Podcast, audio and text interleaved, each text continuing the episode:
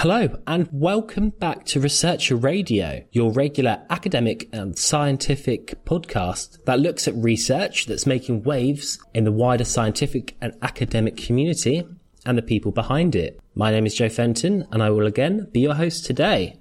So, before I introduce this week's guest, I'd like to remind you to leave a review or subscribe to this show wherever you may be listening. And if you've got any thoughts or comments, or if there's a certain academic that you would like to appear on this show, then you can drop me an email at joseph.fenton at researcher-app.com. Okay, so um, let's move on and introduce today's guest. Today's guest is David Sidhu from the University of Calgary. David is, alongside Penny Pexman, the author of Lonely Sensational Icons, semantic neighborhood density, sensory experience and iconicity. Today, we'll be finding out a bit more about both the paper and David himself. So, David, thank you so much for joining us today. Hi, thanks for having me. Okay, so before we get into your paper, could you tell us a little bit about yourself and your academic career or journey so far? Sure. I'm starting my fifth year in the PhD program here at the U of C, or I started in September rather. Um, and I did my master's here as well. So it's been about seven years in the program now. And before that, I did my undergrad at York University in Toronto. Okay, so in your field in general, what is your main area of focus or speciality? I guess broadly, the question I'm interested in is how we relate sound and meaning in language. So if we think about language as sort of a collection of sounds that then get associated with meanings when you come up with a word, what drives that link? And are certain links different in nature than others? Okay, and so your paper, what is it about? Sure. So it looks at this idea of iconicity. Um, and this comes back to what I talked about a second ago. It's this question of in language, when we have sounds and their associated meanings, um, what motivates that link between them? So, for a long time, the view has been that that link is entirely arbitrary, which is, um, if we think about the word blue, for example, the sounds of the word blue, there's nothing inherently blue about them. It's kind of this arbitrary link between a set of sounds and a certain meaning. But there's always been this sort of undercurrent, this idea that language may not be arbitrary entirely, that in certain cases you can have these special links between sound and meaning. And iconicity is one example of this. And that's where the sound of a word conveys some aspect of its meaning. Um, and sometimes that can be more obvious than others. So a really obvious example is onomatopoeia, uh, where you have a word like meow or bang, and there the sound of word actually imitates the thing that it refers to. So there's that special iconic link. But it can also be more indirect, and that's the sort of iconicity that I'm especially interested in. And this is where, for one reason or another, the sound of a word just kind of brings to mind associations that reflect its meaning. So an example that I like to give is the word teeny. Um, the sound e, uh, which is which happens twice in teeny. People around the world seem to associate that with smallness. Like if I if I told you there were two foreign words, let's say neep and nop, and one meant small and one meant large, probably wouldn't be hard to imagine um, which one goes with which. I would guess. Yeah, I myself would say neep definitely because obviously for me the vowel sounds make it what it is. Yeah, so so people around the world tend to respond like that, that this E sound seems smaller than other vowels. And so, in that way, teeny is this iconic word. It has these sounds that kind of evoke smallness and refers to a small thing. Um, and there's a good deal of evidence that these iconic words are special in one way or another. They activate distinct brain regions, they're easier to learn. Um, and so, a question arises if iconic words are so great, why isn't language all iconic? It's pretty easy to point to words like blue that, that are arbitrary, that aren't iconic. So why isn't language more iconic?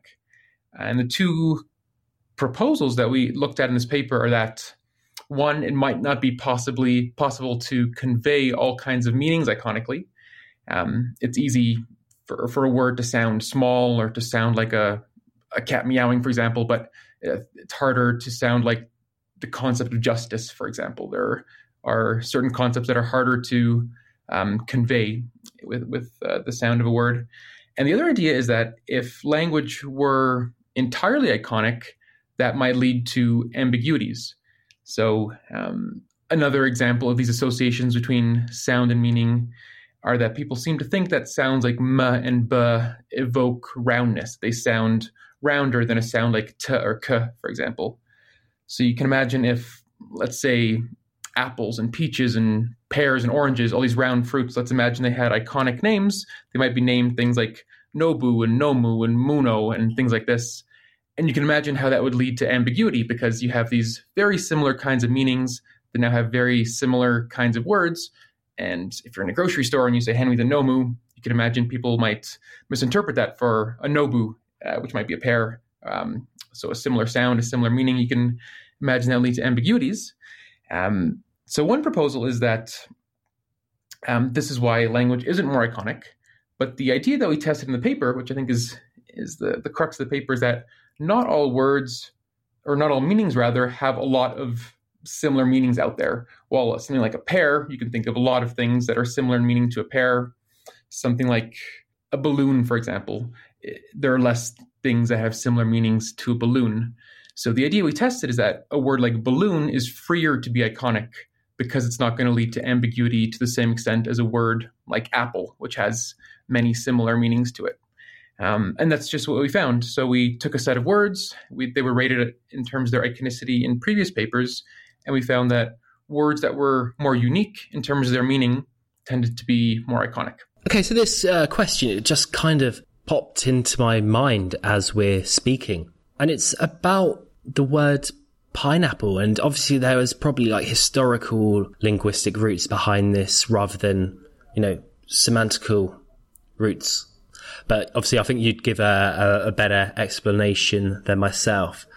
But I was thinking with pineapple, obviously, in English it's pineapple, but it's a completely different word when you look at other European language, say Italian, French, or Spanish. So I'm just curious to know your thoughts on this.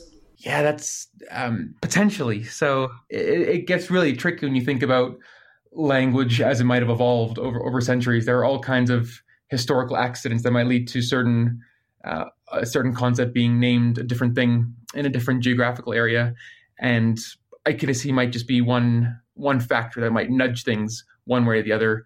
But um, like it becomes obvious when you bring up this idea of historical factors, it can't be the only thing contributing to language. Okay, so iconicity is a major theme that runs throughout your paper, and obviously you specialize in this. So I'm just wondering, how can you measure a word's iconicity? Yeah, this is a really good question, and there isn't really a good objective measure for this. Uh, iconicity, by its very nature, is going to be subjective. It's going to be based on a person kind of recognizing this link between its sound and its meaning. So the way that we did it in the paper was to make use of ratings that individuals had made.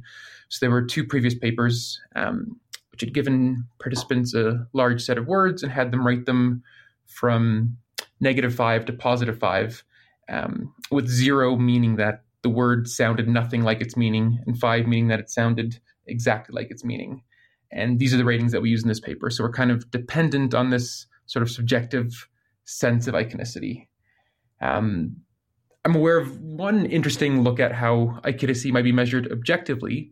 Um, there's a paper looking at onomatopoeia for the words knock and click, which of course sound like uh, the sounds they refer to. You can imagine a click on a computer kind of sounds like a click, a knock at the door maybe sounds like a knock. And so they recorded a bunch of knocks and clicks in the real world. And when they compared those sounds to these vowels, they found that these sounds that we use in words knock and click are kind of the closest we can get to portraying those sounds through through um, the available phonemes. So that's one very small scale example of getting at iconicity in an objective sense, actually comparing the sound of a word to the sound that it refers to. Okay, and so my next question, and as ridiculous as it may seem, is about the term semantic neighborhoods. And obviously, the word neighborhoods kind of um, shows you a, a, an overall idea of what it is. But I'm just wondering if you give a brief overview of what they actually are. Sure. So, so a given word semantic neighborhoods neighborhood is going to be other words with similar meanings. So I gave the example of apple. You can think of like pears, peaches. These are kind of words with similar meanings to apple. And the way that's quantified is based on how these words are used in language. So uh, we made use of norms available in a previous paper, and what they did is they uh, took a whole set of words and looked at what kinds of linguistic contexts they tend to appear in. So let's think of the example cat and dog. They're semantically related. We might say they're in the same semantic neighborhood. And if we think about the kinds of linguistic contexts they would appear in, you can imagine they might be similar to one another. So cat might appear along with a word like leash, the word bowl, the word pet, for example. And these are also the kinds of words that dog might appear along with. So um, this previous paper looked at the words that a given pair of words tend to co-occur with, and to the extent that they were similar, that meant that they were closer in semantic space, that they were semantic neighbors. And then the specific measure we looked at was the density of a given word's semantic neighbors. So how many other words um, are similar in meaning to it, and then how close are they in meaning to it? Okay, and so would this also be subjective as well, considering where I would map these words, so to say? It's well, it's based on a large corpus of text. So, I mean, there are a couple of subjective decisions, I guess, in terms of which text to mine for these relationships, and to sort of make that leap that co-occurrence in text reflects semantic um, uh, similarity. But aside, aside from that, it's it's kind of an objective measure based on lexical co-occurrence. Okay, and I just want to pick out a specific sentence of your recent paper that really stuck out to me. And um, I was just wondering if you could uh, give me a bit, little bit of background on this at all. And this is when you say that the consistency in the phonemes occurring in several basic vocabulary words across nearly two thirds of the world's languages. So I'm just wondering what languages or even linguistic roots are the exception to this rule, and um, and why is this? Right. So when, when it says two thirds, it isn't necessarily that the other third doesn't show those patterns. It was just that two thirds of the world's languages were tested. But there are some cool examples of languages that kind of take the opposite patterns that we expect. So we talked a second ago about how E and smallness, uh, people tend to see that association, and that shows up in words for teeny um, and diminutive suffixes in a lot of languages. But there is at least one language I'm aware of that makes the opposite mapping, and the word E tends to occur in words for large, or sorry, the sound E tends to occur in words for large, which is really interesting. So it seems like they're making a different kind of mapping there. Um, so there are exceptions for sure, and trying to explain those is a really interesting question. Okay, and have there been many studies or studies that you are aware of that look specifically at these languages at all? Uh, not, not that I know of a lot. So the the thing that I'm kind of referencing in my mind was more of a an anthropological survey, kind of just documenting their their language. I don't know if it was a really rigorous statistical survey, um, but these kinds of things are becoming more common now these kind of cross linguistic comparisons. So hopefully they're on the way. Okay, another another thing that I um I picked up in your paper is this uh, Maluma and Takiti effect, if I'm pronouncing those words right. Yeah, yeah, yeah. So just wondering, what is this effect and how does it impact your piece and your speciality subject as well? Yeah, it's it's a kind of a funny effect with a funny name. It's another association between certain sounds and certain properties. Um, so this is the finding that, well, if, if I told you that Maluma and Takiti were words in a foreign language for round and sharp, and asked you which one is which, um, what might you guess? Um, Takiti sounds sharp to me. Yeah, totally, and that's that's basically the association that sort of across across the world, um, though there have been a couple of exceptions. In, in, many languages, people tend to make that association between sounds like m, l, n, and roundness, and ptk, and sharpness. So this is one association that can give rise to iconicity. If we think of a word like balloon, for example, it's a round thing, and it has these phonemes that are associated with roundness, creating this kind of iconic link between its sound and its meaning. Okay, it seems to me that loads of my questions are actually taking very small segments of your paper and asking you to um, to talk about them. And unfortunately, I'm going to do it again and ask you about this one piece where you describe or you tell us that in recent research, arbitrariness and iconicity have been shown to exist on a spectrum. So I'm just wondering what kind of prior research does this paper discuss these certain elements? So, sort of the dominant view in linguistics for a long time had been that language is arbitrary and that there are these couple of funny exceptions of words that are non arbitrary, like onomatopoeia. And I think it was this thinking that words fall wholly into one category or another. Um, but there's more of this shift in thinking now that a given word can have some arbitrary components and some iconic components. Um, so if we come back to the word teeny, for example, um, it'd be difficult to say that it's entirely iconic. Like if you didn't know anything about the word, I just said teeny, um, you might guess that it means something small, but um, that's not going to happen 100% of the time. So it's still to some extent arbitrary, even though it has some iconic elements. So that's that's what we mean by that. That um, a given word is going to be to some extent arbitrary, some extent iconic, and fall somewhere in between those two extremes. Okay, and if we were to discuss the impacts of this particular paper, what do you think it could have in either the academic world or the real world? Yeah, so academically, I think it contributes to this rising awareness that iconicity is a, a really important force in language. Um, and so far, we've just been speaking about spoken language, but of course, this extends to sign language. Uh, and there's really sort of this groundswell of appreciation that iconicity is a, an important factor of language. And this paper, in our in our small way, contributes to this understanding by showing that you can explain some aspect of the structure of language based on this iconicity. And then more broadly, iconicity has implications for language development. For example, I, there are some studies showing that iconic words are easier to learn, are learned earlier. So there might be a way to leverage this for um, interventions if there are difficulties in language learning, for example. And then in advertising, there's been a lot of work on how you can sort of come up with a product name that is a great match for the meaning or captures some desirable um, property in in the product that it refers to. Um, yeah, so those those are sort of the two most immediate real world applications for this kind of thing. Okay, and what was um, funding like for this particular piece and your specialist area in general? Yes, I've been fortunate enough to have scholarships from the Canadian government at the federal level and then also provincial scholarships. And those are just some things that you apply for as as graduate students. So you you're kind of chosen based on uh, your publication record, your um, letters referenced, and of course your research proposal. Um, so I've been fortunate enough to have some good scholarships throughout grad school, and that's made it a lot easier because I've haven't had to take as many TA ships, and I can focus more time on research. Um, so yeah, it's it's a it's a big deal, I'd say. Okay, and what was the process like to get this piece published in the first place? Because obviously, I speak to quite a few academics who appear on Researcher Radio, and they give me different answers each time.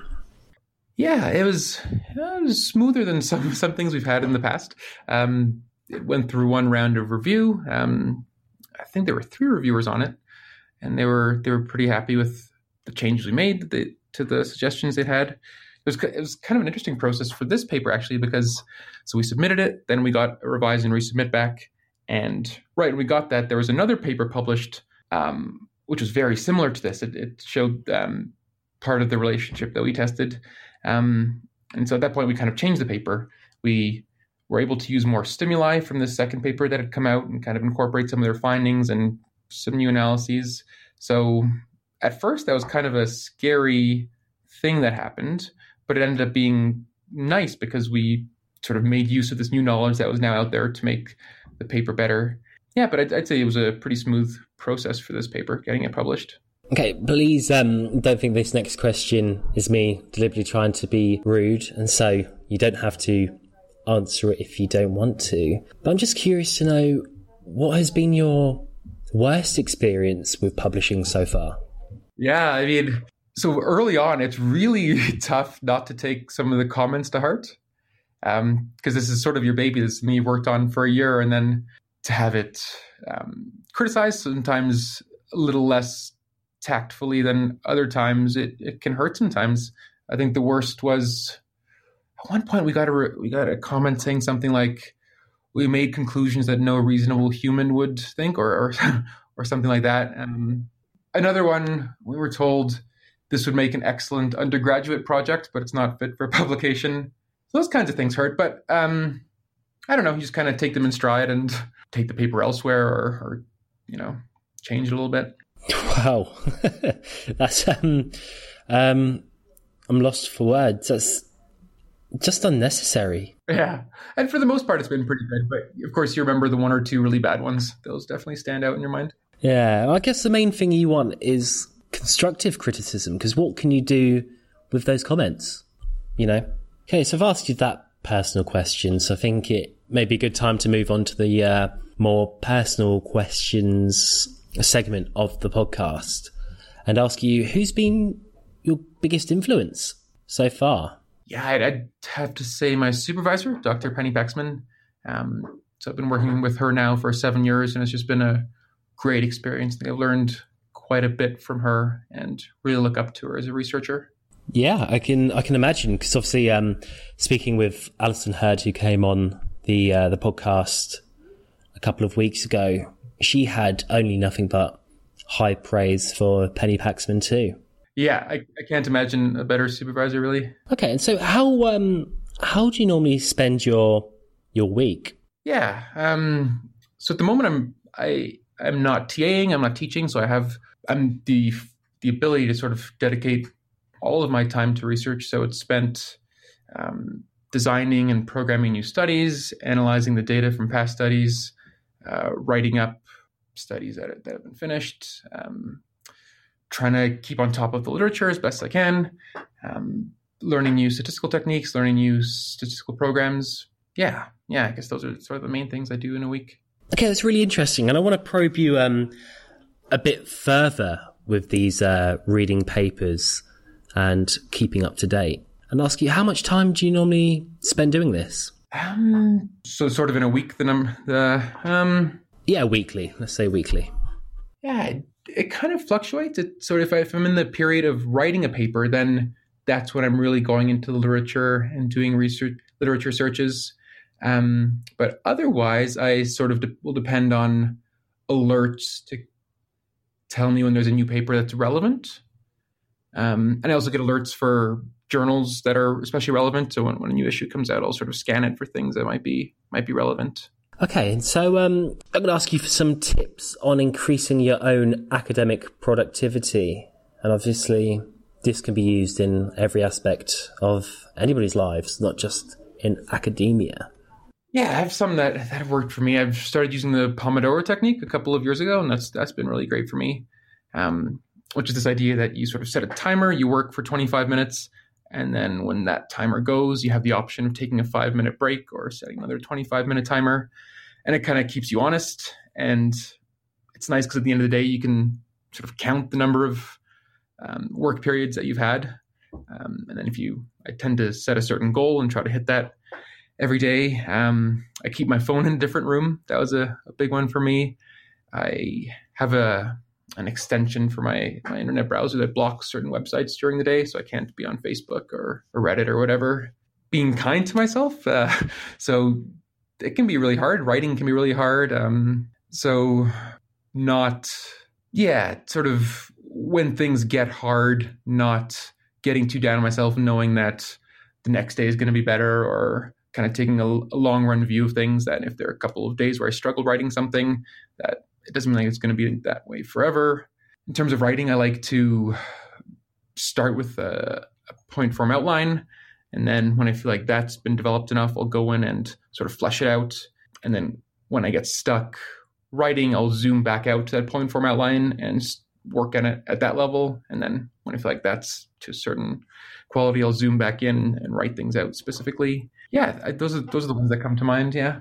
Yeah, I really like this one because um, I did it myself during my undergraduate and my master's degrees, and it really did it really did help. Yeah, it does. It and it's really easy to hit a wall and then just keep banging your head against it for eight hours. So yeah, it really helps. Yeah, even just going outside and taking a, a walk in the summer for five five minutes, it just helps you to organize your thoughts and make everything so so much clearer. Yeah, absolutely, absolutely. So for moving back into your field, and obviously we had a a really interesting conversation about your paper. So I'm just curious to know what topics are, are, are hot, so to speak, in your field right now. Yeah. Um, so one, I think, is this idea of these cross language comparisons. I think for a long time, people had just studied these effects in a certain language, often um, a Western language.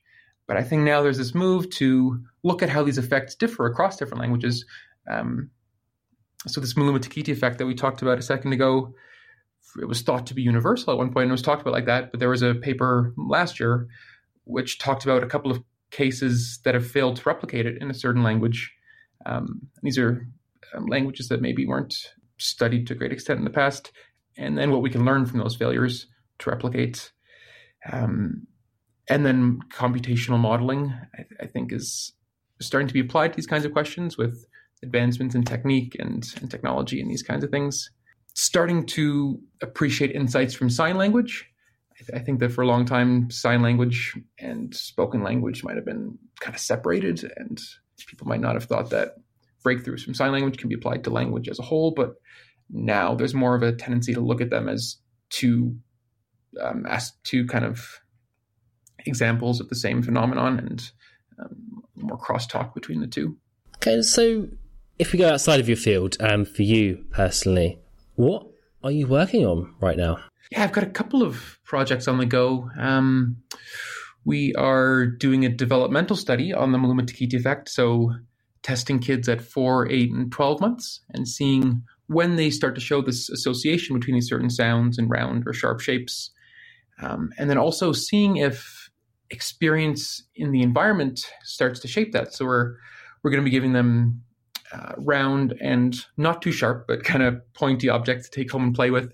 That'll be either given the congruent label, so Maluma for round shapes, or an incongruent label, so Tikiti for round shapes, and then take a look at how that shapes those associations um, in infants. Um, we're looking, we're also have a paper on the go looking at how these associations between sound and meaning interact with grammatical gender in languages. Um, so, in a language like French, of course, you can have a, a, feminine or a masculine ending. And so, looking to see how that interacts with the sounds coming from the rest of the word. We have a study looking at iconic words and how they might be processed faster than non-iconic words by by the by the average participant. We're working on a study looking at how these links between sound and meaning, uh, their implications for people's names. So we've found that people tend to associate um, more Maluma type names with uh, personality traits like being agreeable, and more Tikiti like names with traits like being extroverted. So that's a, that's a paper that we're currently working on. Um, so a lot, a lot, of a lot of things around the same idea, these links between sound and meaning. Wow. Okay, it sounds like you've got your hands full. Definitely. Yeah. Yeah. Yeah. Okay, for those undertaking a, a PhD, there's a, a question that I always like to ask them as well, and that is your career aims or goals after you've uh, defended the PhD. What do you plan to do then? Yeah, so I'm hoping to. My eventual goal is to find a, a tenure track professor position. So the next step towards that is finding a postdoc. So I've applied for a scholarship for that, and I'm waiting to hear back in February. And if that's successful, I'm gonna, after I defend, move on to a postdoc position. Okay, so um, this could be my final question and it's a question that I obviously ask everyone that comes on uh, Researcher Radio, and that would be your one piece of advice for anybody that's now starting a PhD. One piece of advice, okay. Um, okay, um, the one. Um, I think choosing a topic that excites you is is very important because it's a hard road. There are a lot of ups and downs, but if you're genuinely interested in the topic and just thinking about the topic and reading about the topic excites you and makes you makes you happy, that's going to make it all a lot easier. It can become a slog when when you're not interested in the topic. Um, so yeah, choosing something that you're genuinely interested in, I think would be the main thing I would say. Um, getting involved in a lot of different projects, I think, is a, is a good idea we talked about bad reviews a second ago. It's it's much easier to take a bad review on the chin if you have this other project that you can turn to. Um, in the meantime, um, and then yeah, just just being kind to yourself, knowing that there are going to be ups and downs, and not getting too down in the downs because knowing that it's going to be a long process and it's not going to be like that forever. Um, yeah, those are those would be the big ones that come to mind. Amazing. Thank you so much. So that's just all about time we've got for today on Researcher Radio. We've been joined by David Sidhu from the University of Calgary. David, thank you so much for joining us today. Thanks a lot for having me. And thank you for listening, everyone. Until next time.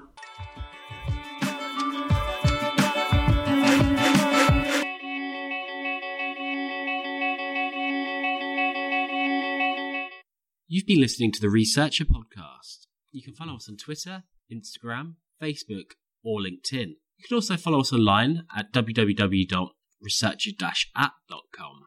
Or, alternatively, you can drop me an email at joseph.fenton at researcherapp.com. Researcher is free to use on iOS, Android, or on your web browser.